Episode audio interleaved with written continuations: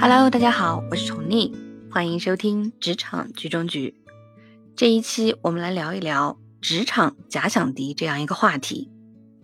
我们在职场中，虽然同事间存在竞争关系，但这并不意味着我们要时刻提防着同事，把同事当成自己的敌人去看待。除了竞争关系以外，合作关系在同事间更为的重要。而很多人往往因为利益的关系及个人的主观判断，为自己增加了敌人，这必然带来紧张的人际关系，对自己的职业生涯造成了不好的影响。在这儿呢，我讲一个故事。公司市场部的李斌，工作可以说是顺风顺水的，老板对他更是青睐有加。但在这大好的状况下，李斌呢却犹豫着打算去辞职。目前啊，市场不景气，那很多人想要寻找一份好的工作，其实是并不容易的。所以李斌在这种矛盾心理下，就经过多番考虑，决定寻求一家心理咨询机构的帮助。咨询师在询问李斌为什么要辞职的时候，李斌犹豫了半天，才告诉这个咨询师，原来啊，他很不喜欢公司人事部的总监，他觉得这个总监有些装腔作势，时常给老板打小报告。前几天啊，有个同事因为一件小事被老板辞退了，李斌就认为这是这个人事总监从中做的梗。而李斌呢，因为工作的原因要常与这位总监去接触，这让李斌就非常的痛苦。他于是就想到了辞职，但就这样离开公司，他又有一些不甘心，因为辞职意味着从零开始，收入和地位都会受到很大的影响，极不利于他的职场生涯。咨询师还发现啊，李斌上一份工作也是因为类似的原因辞职的。本来和李斌同级的一个同事升职了，李斌就觉得这个人喜欢阿谀奉承，做人很虚伪，对这位同事感到非常的厌恶。他还觉得这位同事啊，常把别人的功劳据为己有，因而才会升职的。就李斌无法忍受这样一个人来领导自己，无奈的情况下，他只好辞职了。李斌呢，自己也很纳闷。到哪儿怎么都会遇到这种类似的同事呢？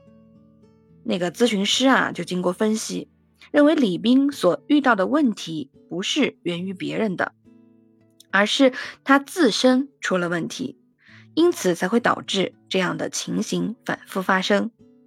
咨询师将李斌不喜欢的这几个人称为他所设置的这个假想敌。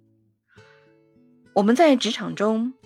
难免会遇到一些自己认为不公平的现象，为了能给自己找到一个平衡，最简单的就是给自己设置一个假想敌。这个时候，即使我们保持中立和客观，依然就无法摆脱内心那种好恶的影响。于是，我们就会如同李斌一样，经常把自己的愤怒转移给别人。其实，静下心来，我们不难发现。职场中的人对于某些事情或者某个人感到不满或者是厌恶的时候，常常会混杂着自己的情绪。比如李斌，他反感阿谀奉承、爱打小报告、装腔作势的人，于是就把这些东西映衬到了人事部总监的身上。其实这些东西只是他情绪反应的表现罢了。由此可见呢，李斌若想改变这样的情况，最好的办法。就是主动向这些同事表示友好，接纳他人，也就是接纳自己。完全接纳自己是一个人走向成熟的标志。那么，在意识到这些问题之后，李斌开始反省自己。他认识到假想敌其实并不存在，都是自己造成的。于是，李斌开始调整自己的状态。很快呢，他重新认识自己，在处理同事关系上也更加自如了。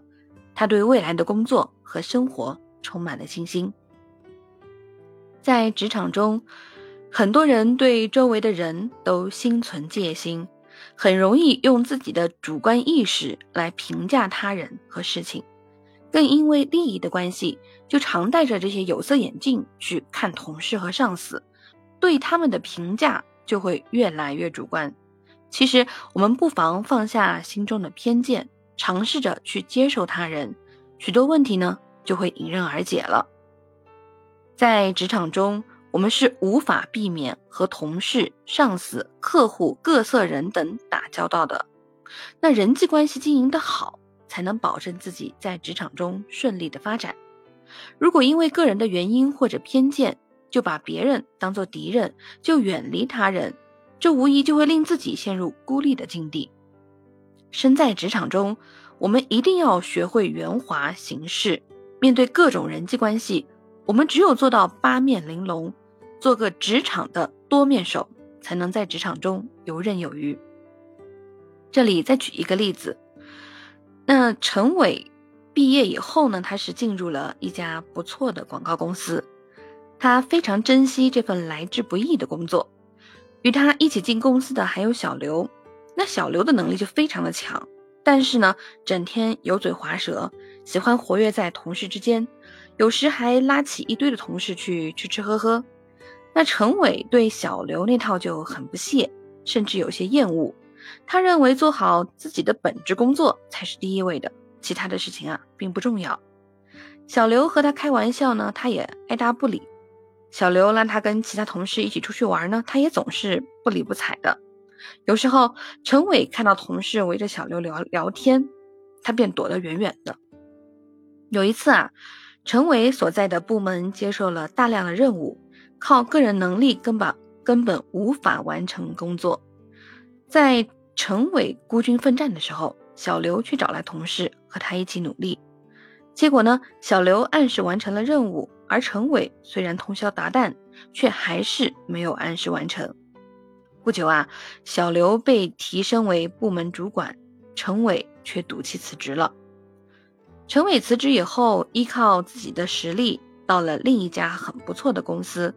这次啊，他吸取了上次的教训，告诫自己一定要做个圆滑的多面手，不能只是埋头做事了。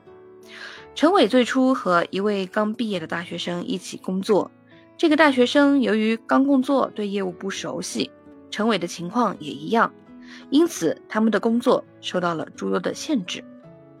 而这个时候呢，公司一个老员工李尚给予了他们很大的关心和帮助，他向他们介绍公司的状况，传授给他们很多工作窍门。这使得刚进公司的陈伟和这位初入职场的大学生非常的感动，十分感激李尚，因此对这位老员工啊就非常的尊重。但是呢，随着相处的时间一长，陈伟发现李尚很会搞关系，是个八面玲珑的人。他在公司里已经待了五年了，是个吃得开的人物。陈伟即便对他有些反感，但有了上次的教训，他知道和李尚的关系搞不好。自己就会被孤立。李尚呢，在公司有很强的实力，而且他的身边也聚集了不少支持他的同事。于是啊，陈伟一面加强自己的能力，努力工作，另一面呢，也保持着和李尚的友好往来。和陈伟一起共事的那位大学生，像极了原来的陈伟，性格耿直，看不惯李尚的虚伪。而下班后，李尚叫陈伟和这位大学生一起吃饭。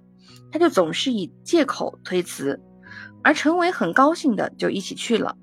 时间一长啊，李尚和那位大学生没了来往，而这位大学生也渐渐与其他同事拉开了距离，把自己孤立了起来。没过多久呢，李尚得到升迁，成为公司里的高层领导。李尚在升职后，并没有忘记陈伟对他的支持，很快找到一个机会。提拔陈伟做了部门经理，而这个时候，曾经和陈伟共事的那位大学生却依然在原来的职位上埋头工作。讲了这个故事以后呢，其实我要说的是，在职场中，要想生存，就要适当的放弃自己的性格，否则啊，只会付出代价。陈伟做了经理是幸运的，也是必然的。对照陈伟前后的表现。对比和陈伟一起共事的那位大学生，就可以看到原因的所在。那陈伟的因时而化，帮助他获得成功的事业。很多时候，职场的成功或许只是源于一个微笑、一声迎合。在复杂的人际关系和职场争斗中，置身事外是无济于事的。保持中立，在夹缝中生存是非常困难的。在平等的前提下，聪明的人尊重他人的个性，承认别人的成绩，放下架子，不搞独立，不设假想敌，做到有章有弛的遵守自己的原则，成为八面玲珑的多面手，从而在职场中确立了正确的自我定位。在职场啊，少一个敌人就会多一个朋友，微笑多一点。支持也会多一份，所以不要以自己的感受来评判他人，真正的融入到团队之中，这样才会获得更多的支持和帮助，才能在职场立足，从而获得更大的成绩。好了，这一期我们就聊到这儿，我们下期再见，拜拜。